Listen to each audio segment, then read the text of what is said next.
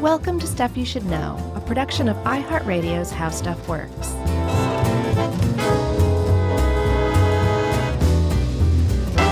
Hey, and welcome to the podcast. I'm Josh Clark. There's Charles W. Action Jackson Bryant, right? Sure. And then there's Jerry over there, the Flash. That makes this stuff you should know. That's right. If there's uh, one thing people say to me is how much I'm like Carl Weathers Sure. and how speedy Jerry is. Why? Why do I want to say that Carl Weathers had one arm in Action Jackson? I don't think that was the case. Has he ever had one arm in any of his? Oh, I think his arm gets pulled off in Predator. Okay. Uh, that- I'm conflating the two. That sounds about right. I saw Predator, but just once, like, you know, when it came out. I saw it within the last 12 months. Oh, and yeah? I think it's even better now as a grown up. Oh, yeah? Yeah. Okay. I can really feel the tension, like you're in the jungle there with everybody. It's amazing. Have you been singing uh, the Buffalo Soldier I've- song, like, yeah. constantly in Des- your head? despite my best efforts, I can't stop. Well, I looked up the lyrics because I was Hmm. just, you know, I, I know some of them, uh, but I, I wanted to kind of see where exactly he was probably talking about the soldiers. Yeah. And there were some kind of on the nose references. Sure, you mentioned San Juan. Mentioned San Juan, What else? you know, fighting for America, fighting on arrival, Mm-hmm. fighting for survival. Sure. Uh, I, always, I always got it wrong, though. I thought he said dreadlock rock star. No, it says Dreadlock Rasta. I know. I learned that today. Dreadlock I've been, Rockstar. I've, I've been sing- well, I thought he was talking about himself. That's hilarious. I was singing it wrong. I mean, he was singing about himself. No, he's singing about the Buffalo Soldiers. They weren't Rastas. I guess some of them could have been. Maybe. We'll find out. Anyway, I've been singing for 40 years, Dreadlock Rockstar, That's pretty great. like a dum dum. Oh, that's all right. It's pretty close, man, and it Yeah. still makes sense. The ones that don't make sense are the hilarious ones. That just seems like a very, like, I don't know, 1991 white college kid thing to sing. Dreadlock Rockstar. Yeah. Dreadlock Rock. Yeah. When you first start listening to Bob Marley. Uh huh. Okay, you ready? I'm ready. So we're talking Buffalo Soldiers, and it is not just a Bob Marley song. It's, if anything, the Bob Marley song is kind of like a, histor- hi- a history lesson, which is kind of interesting. A bit. Um, but the Buffalo Soldiers was the name of some all black regiments and then eventually all black soldiers in the United States, fighting in the United States military That's right. from right after the Civil War all the way up until I think 1951, when the last all black regiment was disbanded and the military was in practice desegregated. Yeah, but when did you say that happened? I think 1951. Okay. Um, but they did not take on that name till post Civil Civil War. Right. And at first, it wasn't a name that they took on themselves. It was a name that was given to them. And there's a lot of dispute over where it came from, who's the first to use it, that kind of stuff. But it's a really interesting history. And it's not just an interesting, like, military history, there's a lot of, like, h- terrible, tragic irony involved Sure. there's um there's a, a, a this kind of overarching theme where you can make a case that the buffalo soldiers are the ones who actually paved the way for desegregation throughout the entire United States. Yeah. You can trace a direct line from their service to desegregation. It's pretty pretty amazing stuff. And yet there's still this kind of um cloud that hangs over them historically because of s- one of the things that they participated in, which was the um, genocide of Native Americans at the behest of the U- white U.S. government. Right. Because they were trying to earn a place in uh, white America. Right. and gain some uh, status and prestige. And white America was like, we want you to do something for us Right. first. And we'll still probably not grant you that respect. Yeah. Which is kind of par for the course, from what I understand, as far as military service uh, and being black in America goes. Um, in the Battle of New Orleans, Mhm. the Black Phalanx, this uh, black regiment ended up Pretty cool name. Yeah, it really is. Um, they ended up basically winning the battle um, against the British at the Battle of New Orleans, which actually came ironically after the end of the War of 1812, but it was still a decisive battle. Yeah. Um, and they had been mustered, a lot of them, from local plantations by Andrew Jackson. And Jackson had promised them their freedom if they came and fought and won. Mhm. And they came and fought and won. And Jackson said, Yeah, sorry, you have to go back to your plantations. I was lying. Yeah, that's not a surprise. Yeah, but um, imagine that. And that was not the first time that that had happened to him. That was pretty much par for the course. Sure. While they were enslaved, they would be promised freedom for fighting, and then no, after the fact, that's just not it's not going to happen. Yeah, and you know, like we said, the Buffalo Soldiers uh, post Civil War were, and we'll we'll get to um, like their formal designation and their regiments and stuff like that. Okay. But there had been uh, individuals enlisted in all the way back to the Revolutionary War. Yeah. There were you know black individuals that would go and fight, but they just weren't grouped in their own regiments. The first one was the Black Regiment in uh, Rhode Island, I think. yeah in the Revolutionary War. hmm Uh, didn't we talk about them in a, a short stuff about um, the uh, Black Revolutionary War fighters, and they That moved up sounds to familiar. Nova Scotia? Uh, definitely did. Did we? hmm Uh, so the Grabster put this uh, a lot of this together for us, which was a big help. And it's important to look at what was going on after the Civil War and this unique set of circumstances that were created uh, that kind of led to these regiments being formed, Yeah. which was uh, about 12,000, maybe a little bit more, black veteran soldiers from the Civil War all of a sudden needed jobs and they were soldiers at this point. So they were like, you know, I, I- I'll keep doing this. This could be my career. Right. Like, give us a job. Yeah. Uh, in Reconstruction in the South, they needed federal troops. Um, They needed white federal troops. well, yes, it was probably not a good idea to send uh, black troops for to oversee Reconstruction. So, to occupy the South. Can Yeah. you imagine? no, it would not have been. Oh good. my God. So they sent white troops, of course, but that created a vacuum elsewhere where they could use and utilize these black troops. Right. Um, there were four million slaves that were now free, and uh, Ed Hazard a guess that you know, let's say a million, one and a half million of these were adult males that were ready to go and serve and fight if need be. Mhm. And then we were going west, and we knew that there were Native Americans out there that were not going to go easily. Uh, there was Mexico looming on the horizon as Mhm. potential conflict, Right. and because they were sending white soldiers to the south, uh, they needed people to go out west and kind of, you know, keep the peace in a way and take care of business in another way. Or to remove Native Americans forcibly from their ancestral land. That's right. So um, on July 28, 1866, Congress did something really surprising. They said, We've got all these kind of expansionist ideas. We've got the South that we need to occupy. We need a bigger army. Yeah. We're going to raise a huge peacetime army. And not only that, we're going to form some all black regiments. We're going to let black people um, enlist for the first time ever as peacetime soldiers. Yeah, and partially because they just needed people, Yep. and partially because they thought these black veterans that fought in the Civil War for the Union, they, They- should be rewarded with jobs. Exactly. So for the first time, the federal government didn't renege on the offer of something better after having served and fought. That's in- right. As a soldier. So there was a big deal in just having, you know, allowing um, soldiers, uh, black soldiers to enlist during peacetime. Yeah. But the fact that they could enlist meant that they could become officers as well, Yeah. which meant West Point was open to black um, soldiers for the first time. Which was a huge deal. Yeah. Um, in 18 so in 1866 is when they expanded the army. Just a few years later, they wanted to shrink the army a little bit, Mm-hmm. So they consolidated a bunch of uh, regiments down to 25. And the original, I think it was six, Yeah. uh, four infantry and two cavalry were now shrunk down and combined into the 9th Cavalry, the 10th uh, Cavalry. I'm saying both cavalry and cavalry, Sure. just Covering all your bases. even though only one of them is correct, and that's cavalry.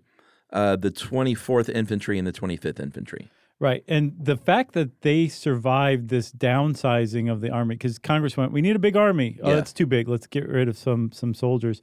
The fact that all black regiments survived is really miraculous because in that downsizing decree a few years later, it wasn't um, it wasn't included like and we still need to keep black regiments in, intact Right. um, and William Tecumseh Sherman was no great friend to the black man by any stretch of the imagination.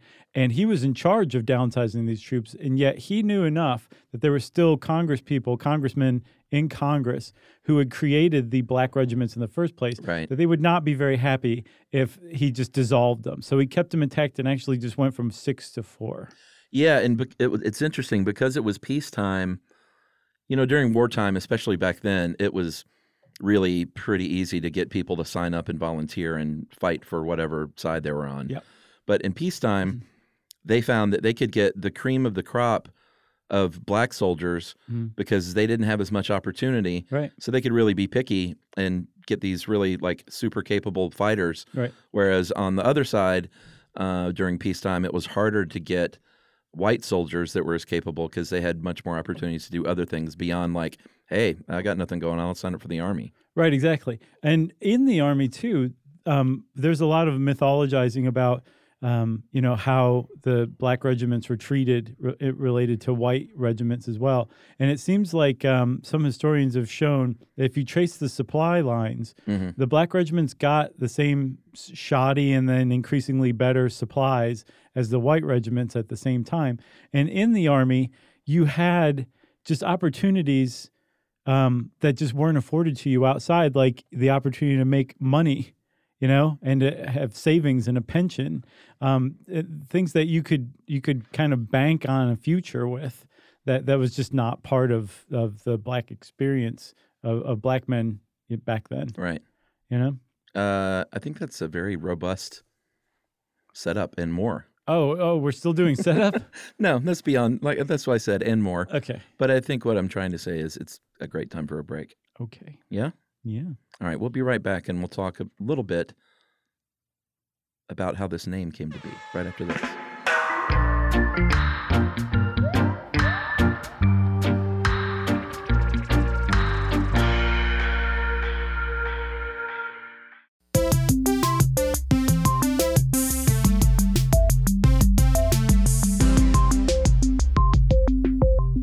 So, there's a lot in here about how this name came to be right. but uh, I think we condense it. Um, we can condense it to just a couple of versions. Uh, one of which was that the name may have come from the Native Americans as sort of an honor, like they're brave and they fight. Fierce. They're like fierce, like the buffalo. And like uh, Sasha Fierce, I don't know what that is. that's like Beyonce's weird alias. Not really. Why do stars, when you get to this enormous, huge point, decide to create an alter ego that is always n- not good? Chris Gaines. Yes, learn the lesson from Chris Gaines. Yeah. Who else has done that? I It feel doesn't like matter. Chris Gaines. Was Some of enough them for have 50 worked. of 'em. Ziggy Stardust certainly worked. Captain Fantastic worked. Fine. Chris Gaines negates all those. No, I agree. okay. I didn't know that uh, Beyonce Very short-lived.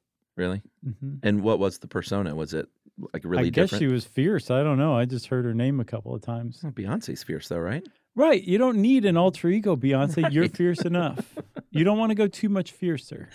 You should be her manager. Eh, I should. you know all the right Mm-hmm. moves. So that is uh, that is one of the stories was that it was uh, honor a name of honor from the Native Americans, but this to me sounds like it might have been just something kind of cooked up in history books. Or it just kind of converted into that. Maybe. The um, Smithsonian Museum of African American History says, yeah, that stands as popular lore. That's one um, example. Another is basically there's two competing ones, and that is that the Native Americans did give this name to the the black soldiers, Mhm. but that they were referring to the uh, wooliness of the black soldier's hair compared to white soldier's hair, and that if you look between the horns of a buffalo, that kind of like toupee almost that the buffalo's wearing bears a vague resemblance to it, and that's where it initially came from. Yeah, and there's like direct evidence from letters and stuff of the time of this. Um, whether or not it was true or not, it was it was at least down in print as being the reason. Yep. but we don't know for sure, uh, and we don't know for sure how they felt about the name, other than it seems like as time went on, they kind of embraced the name right as for a sure. designation. Yeah. Um, and in one case, there was one troop that did use a bison uh, on a patch on their uniform, Mhm. but then bison were used on other patches on uniforms of white soldiers too. Oh, I think it was strictly black regiments. Oh, really? Just later ones that weren't the 9th, 10th, 24th, or 25th. Oh, gotcha. That that was my interpretation. Of it. Okay. But but yeah, by the time I think 1911 is when that first patch appears. But so by the time 1911 rolls around, the black regiments had um had totally like taken on Buffalo Soldier as a, a name of honor. Yeah, and and Ed points out, and I think it's fair. It's easy now in 2020 to look back at um, two uh, two ethnic groups that were you know kept under the thumb of the white man, Right. and say that oh you know the Native Americans respected them as fierce fighters, and the black soldiers respected the Native Americans. Mhm. But that's probably retroactive.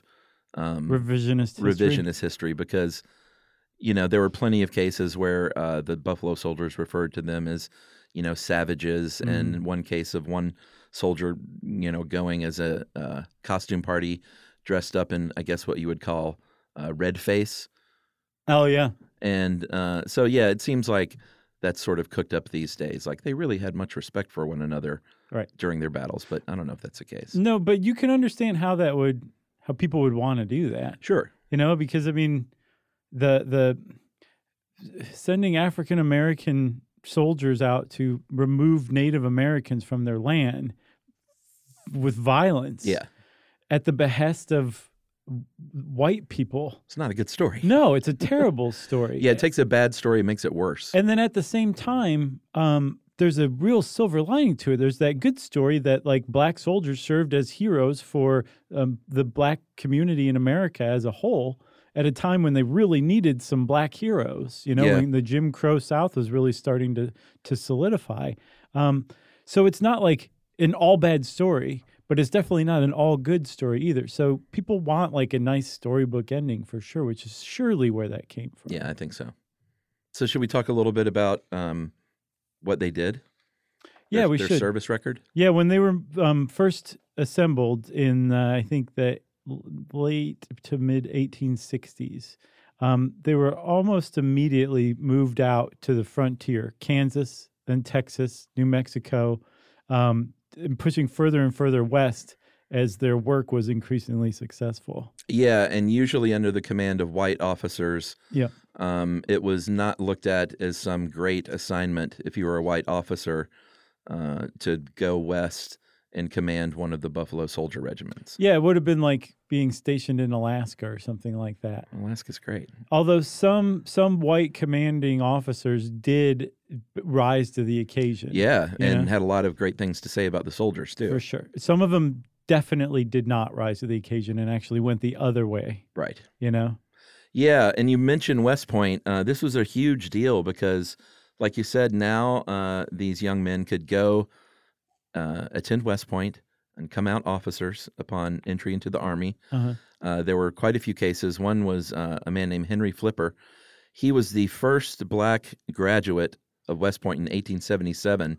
Came out as second lieutenant in the 10th Cal- uh, Cavalry, and was basically set up with a court martial. There was a case where there was some. Uh, he was put in charge of a quartermaster safe to like guard it basically and and take charge of it.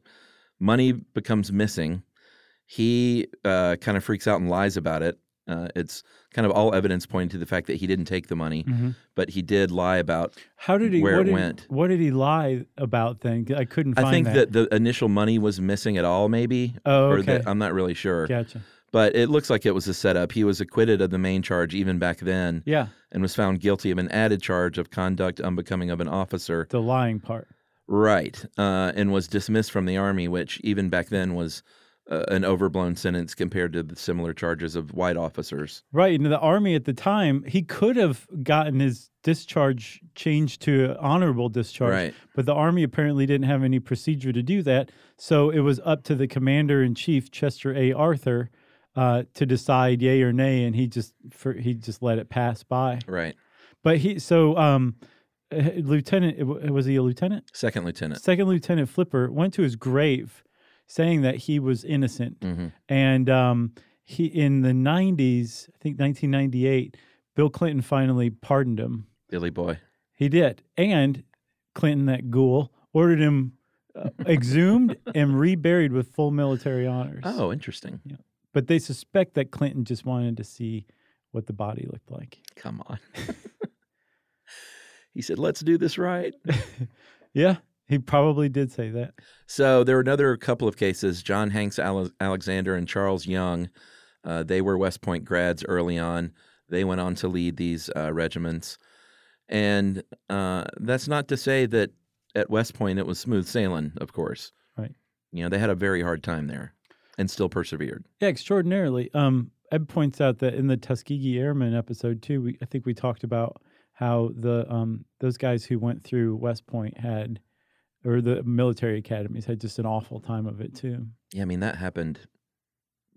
I mean, it probably still happens to some degree. Sure, But I mean, I read The Lords of Discipline I did too. and saw the movie. I don't know if I saw the movie or not. And that was, what year was that set? That was, It's probably sixties. was it? I don't remember. What was the problem with that guy? He just was soft or something, wasn't it? He like was was uh, um, uh, t- fe- he had feelings. you know, I don't remember. I haven't seen it in a long time. yeah, But um, that was the Citadel, not Right. West Point. which is Navy, I think, right? Air Force, Marines, I'm not Coast sure Guard. what the Citadel is. National Guard, I don't know. Cub Scouts, Yes, it was Cub Scouts. Okay. Citadel, famous Cub Scout. Uh, where they'll military break your institution. spirit.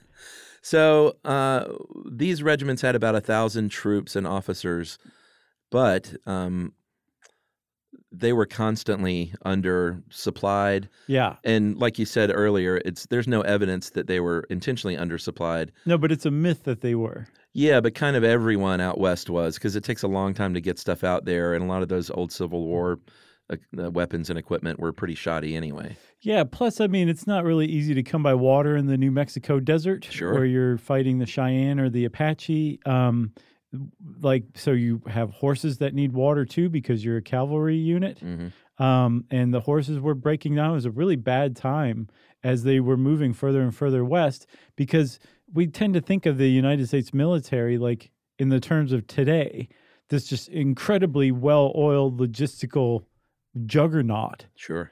W- That was not the case after the Civil War. As a matter of fact, until I believe the Spanish American War, the United States military was looked upon internationally as kind of like a not not not the best around Oh yeah, certainly not the best equipped. The logistics, we didn't have that kind of stuff down. you didn't hear it from me, but Right, exactly. but um, th- th- and this is you know the the army that these guys were enlisted in. yeah, So they were dealing with an army that was not was finding its feet, and then also on the frontier of the United States at a time when Yeah. they're protecting the people building the railroads. So th- right. there's not even the railroads out there yet. One of their jobs was to protect railroad uh, workers, mail carriers, Yeah, people who were Pony on Express. cattle drives. Yeah, um, th- they, these were the, the jobs they were tasked with. uh, well, they were also fighting, like we said, in what was known as the Indian Wars, uh, including some of the some of the big ones. Mm-hmm. I Uh, think we need to do a, a big old episode on the Indian Wars. Yeah, Yeah. let's do it. Okay. Wounded Knee. Yeah. Uh, the White River War. Yeah. I'd never heard of that one. I, I looked it up. The war is not a term for most of these. Just it should battles. be massacre. No, Oh, oh, it should gotcha. be straight up massacres. Yeah. Although here's the other thing too. This is really easy for guys like us to do, especially in retrospect. Uh huh. is um, what's called like uh, mythologizing the noble savage, right? Right. Where the where we kind of make it seem like the Indians were just the people who you know kind of meekly accepted their fate and were just rolled over by the U.S. government uh, through this westward expansion. That's not the case.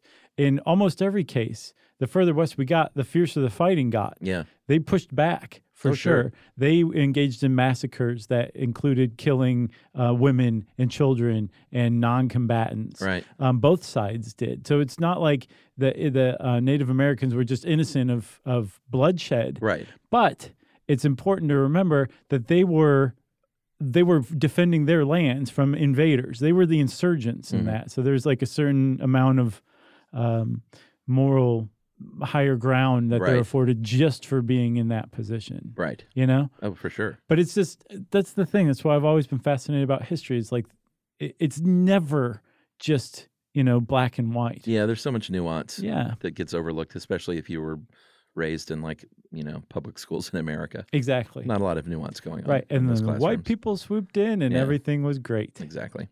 So by the 1890s, the Indian Wars ended. Um, the reservations popped up, uh, or they were just flat out massacred, like you said, or imprisoned.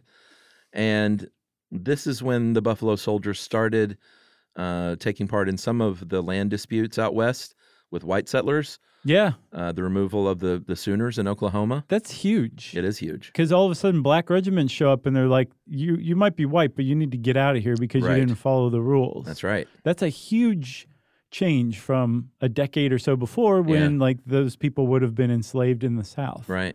It's it's a big deal. Uh, what else? You mentioned San Juan from uh, the the Bob Marley song. Yeah, that's a, that was when they entered the national stage for the first time. Yeah, fighting in Cuba and Puerto Rico. Yeah, it's very confusing. They fought at the Battle of San Juan Hill in Mhm. Cuba and the Battle for San Juan in Puerto Rico That's right. under the 10th Regiment. hmm under the command of a guy named uh, General John Pershing, Yes. who you might be familiar with is known as Blackjack Pershing, the famous World War One general. Yeah, I had heard. I knew I had heard of him. He was named Blackjack because he was in command of the Black Regiments, the 10th Cavalry. And I mean, I think in the First World War, he was a little less um, willing to s- stand up and like advocate for them. But by the Yeah. time World War II came around, he was. Okay, so I didn't hear about the World War II part, but that was a pretty big betrayal in World War One because he led the 10th Cavalry up, up San Juan Hill in Cuba, um, along with the Rough Riders, along with white uh, infantry. The the this battle was one of the first ones right before the turn of the 20th century Yeah. um, where there were, if you were standing back, like looking at this battle, there's black guys, there's white guys, there's black guys on horses, there's Spanish people coming down here. Like there's all these people, but the the black um, soldiers and the white soldiers were were intermingling, fighting together side by side, Yeah. and they won. And Teddy Roosevelt said it was all me. I, I won the battle of, of Cuba, San Juan, Cuba. Sure. But historians say, actually, no, these black regiments, specifically the 10th Cavalry, really won this battle Yeah. in the Spanish American War down in Cuba. And it was huge. It put the Buffalo Soldiers on the map Yeah. for really the first time ever in the Am- American popular consciousness.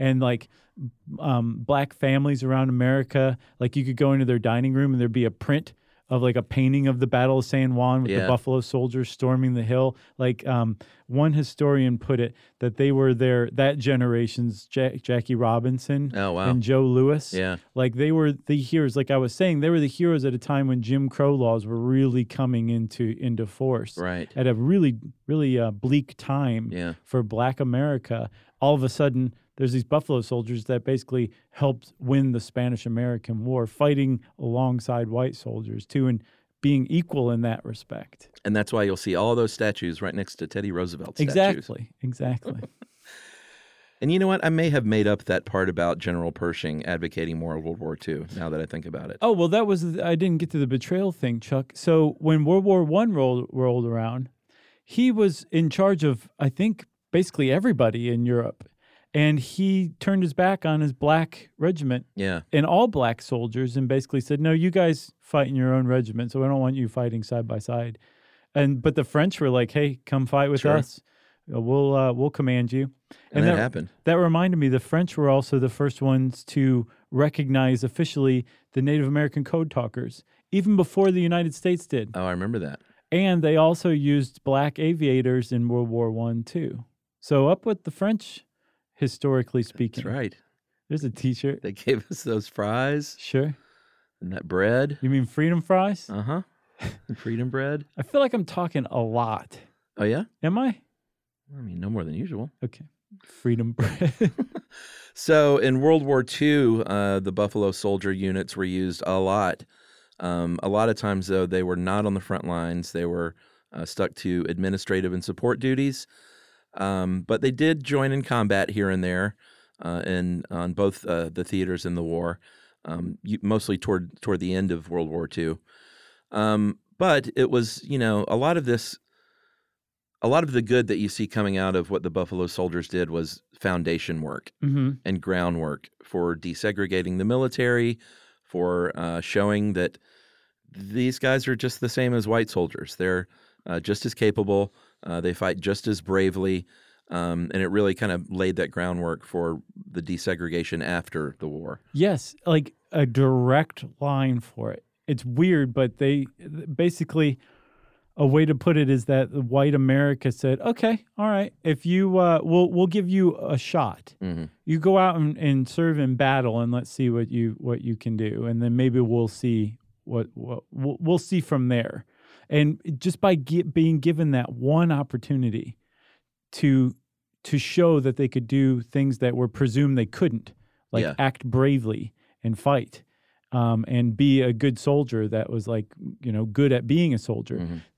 they proved that all of these myths about how black people couldn't do these things were wrong and that kind of thing opens up some people's eyes to okay well what else eh, Right. do i think about black people that are wrong and it's weird to think about because eh, on a in, on a um, on a social level that that's what it takes that that people's minds can be changed like that but historically speaking in retrospect like that's how it happens Yeah. you know like one prejudice is tested and then all of a sudden other prejudices start Falling away. slowly yeah kind of s- kind of falling over like dominoes Totally. very very slowly though Yeah. Uh unfortunately Like dominoes, you can only picture falling fast. I know. Just do that in slow mo. it's almost a terrible analogy almost So uh, it's crazy to think, but um, even though desegregation happened uh, long before this, it takes a, a while for that to fully happen. right And they were Buffalo Soldier units in the Korean War. Yep. All black units in the Korean War.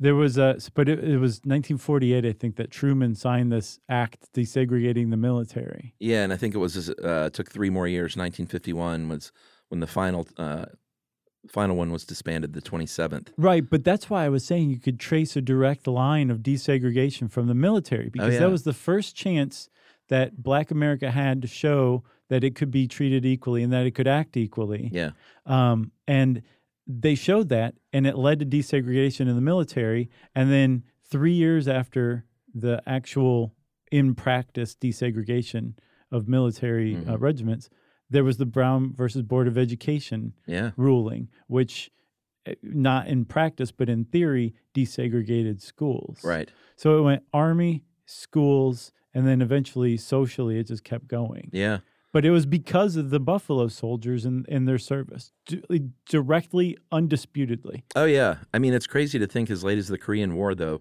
some of those units were still fighting. Yeah, it is because when crazy. I think of MASH, it doesn't feel modern, but it doesn't feel like Buffalo Soldier territory. Right. Like yeah, that the was- Buffalo soldiers, you think of like 19th century Yeah, American West, for not sure. 1950s Korea. No, you don't think of Hawkeye and his gin still. Uh, I guess there was one black character on MASH with the very unfortunate name, but we won't talk about that. I'm not familiar. No, good. I don't remember. Uh, all right. Well, I think we should take a break and come back and talk about what is to me Okay. uh, one of the cooler aspects of this whole story. The Bob Marley song. No, we'll be right back.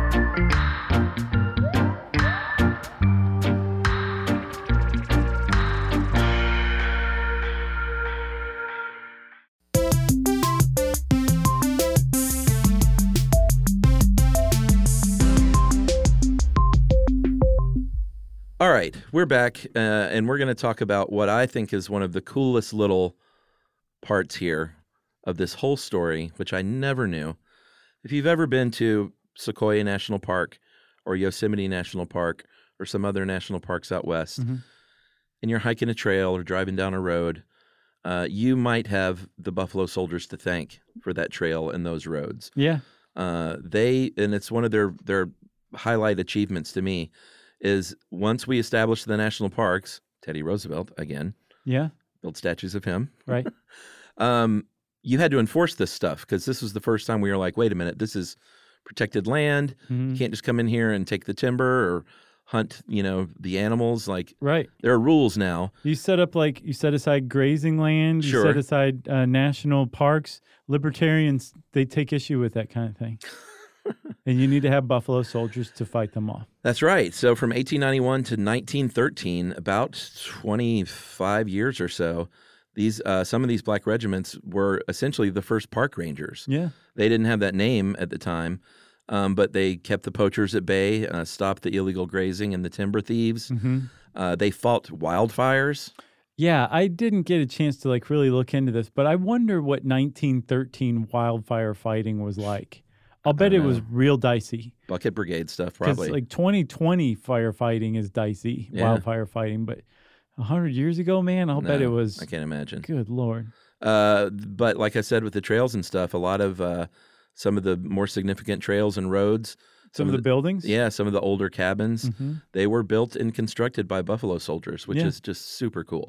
Yeah, so if you find a building in Yosemite or Sequoia National Parks that's From 1891 to 1913, yes, then it was probably built by Mm-hmm. Yeah. buffalo soldiers. or hiking a trail, Yeah, this is all just super cool. yeah, it is pretty cool. They also rode bicycles uh, around the the place too, which is kind of neat. Yeah. yeah. Um, so Chuck, the last buffalo soldier, and I mean like original buffalo soldier, uh, Mark Matthews, he died on September 6, two thousand five. He was interred at Arlington National Cemetery. He was 111 years old. And he actually fought under General Pershing in the 10th Yeah. Cavalry uh, on the hunt for Pancho Villa. Oh yeah, Yeah. It's I pretty think uh, I interesting. don't know if we mentioned that. How many medals of honor were there? 23. I saw 23. The National Museum of uh, African American History says 18. I'm going to go with them. All right. Somewhere between 18 and 23. Let's say that. Yeah, so you know the I guess the moral of the story is that they did provide this um, direct line to desegregation, not only through the army, but like you were saying, all through America. Mhm. But sadly, a lot of them did exit the military. Um, some of them did have a little uh, higher status and a leg to stand on. Right. Many of them didn't.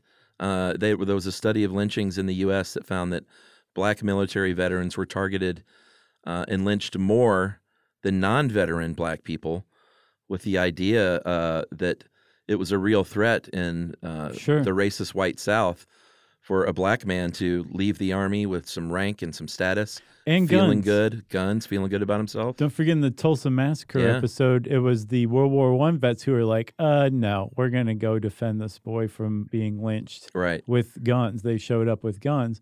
I think um, there.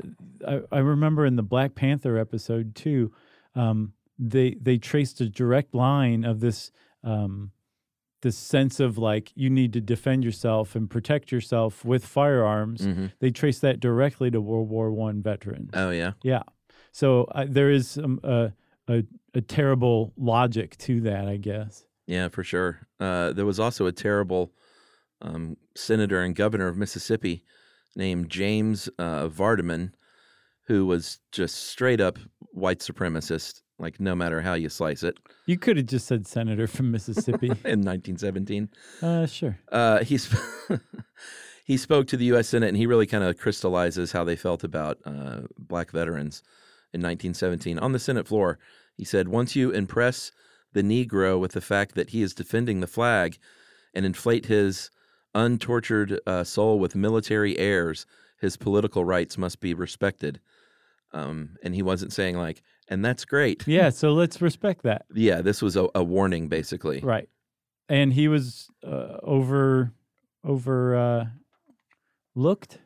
He they didn't listen to him. No. Ultimately, because they did continue having black soldiers as soldiers and eventually desegregated, which led to desegregation in America, which is pretty great. That's right. I would love to hear from some current African American military personnel because I want to know what the current sort of uh, temperature is as an active service Mm-hmm. person. Oh, what the racism's like in the military? Yeah. Sure. I'm sure that, you know that there'll be different versions of that story hmm uh, depending on who you're in contact with and what Mhm. your particular like platoon is like. Yeah. I wonder though, because the military is like some kind of weird simulacrum of American society. It and uh, is. I wonder if it's more racist or less racist. I think there's a chance it could go either way. I mean, my guess is less. You know, my uh, like I said, my brother-in-law before and is a Marine and Right. pretty high up, Sure. you could say. And every time I've been on these Marine bases a lot, and it all seems like they're all sort of, you know, got that thinking, that group think going on. Like Right. we're we're just Marines. Like n- none of us are a color. We're green. Well, I've seen Full Metal Jacket, Right. and there are a lot of racist stuff in there. no, I'm sure. Okay. Yeah, Could go either way. it could go either way. I would like to hear um, that as well. I'd also like to hear from any Native American listeners to know what what they were taught about Buffalo soldiers too, what was For passed sure. down within the different tribes. Yeah. Because they contacted all sorts of different tribes from the, the Lakota Sioux up in the north Uh huh. down to the Apaches in New Mexico and Mexico. Yeah. Um, yeah. it'd be Teach us, interesting to hear. everyone. Yeah. We'll we'll read them on listener mail. Uh, if you want to know more about Buffalo Soldiers, there's a lot of really great stuff to read. Uh, and you can't really go wrong with a guy named Frank Schubert, who is a scholar of them, of Buffalo Soldiers. And he's got a lot of articles on the web and I believe some books too. Um, and since I said Frank Schubert, it's time for listener mail. Oh no, it's not. Oh, that's right. You know what it's time for. Hit him, Chuck. It is time for administrative details.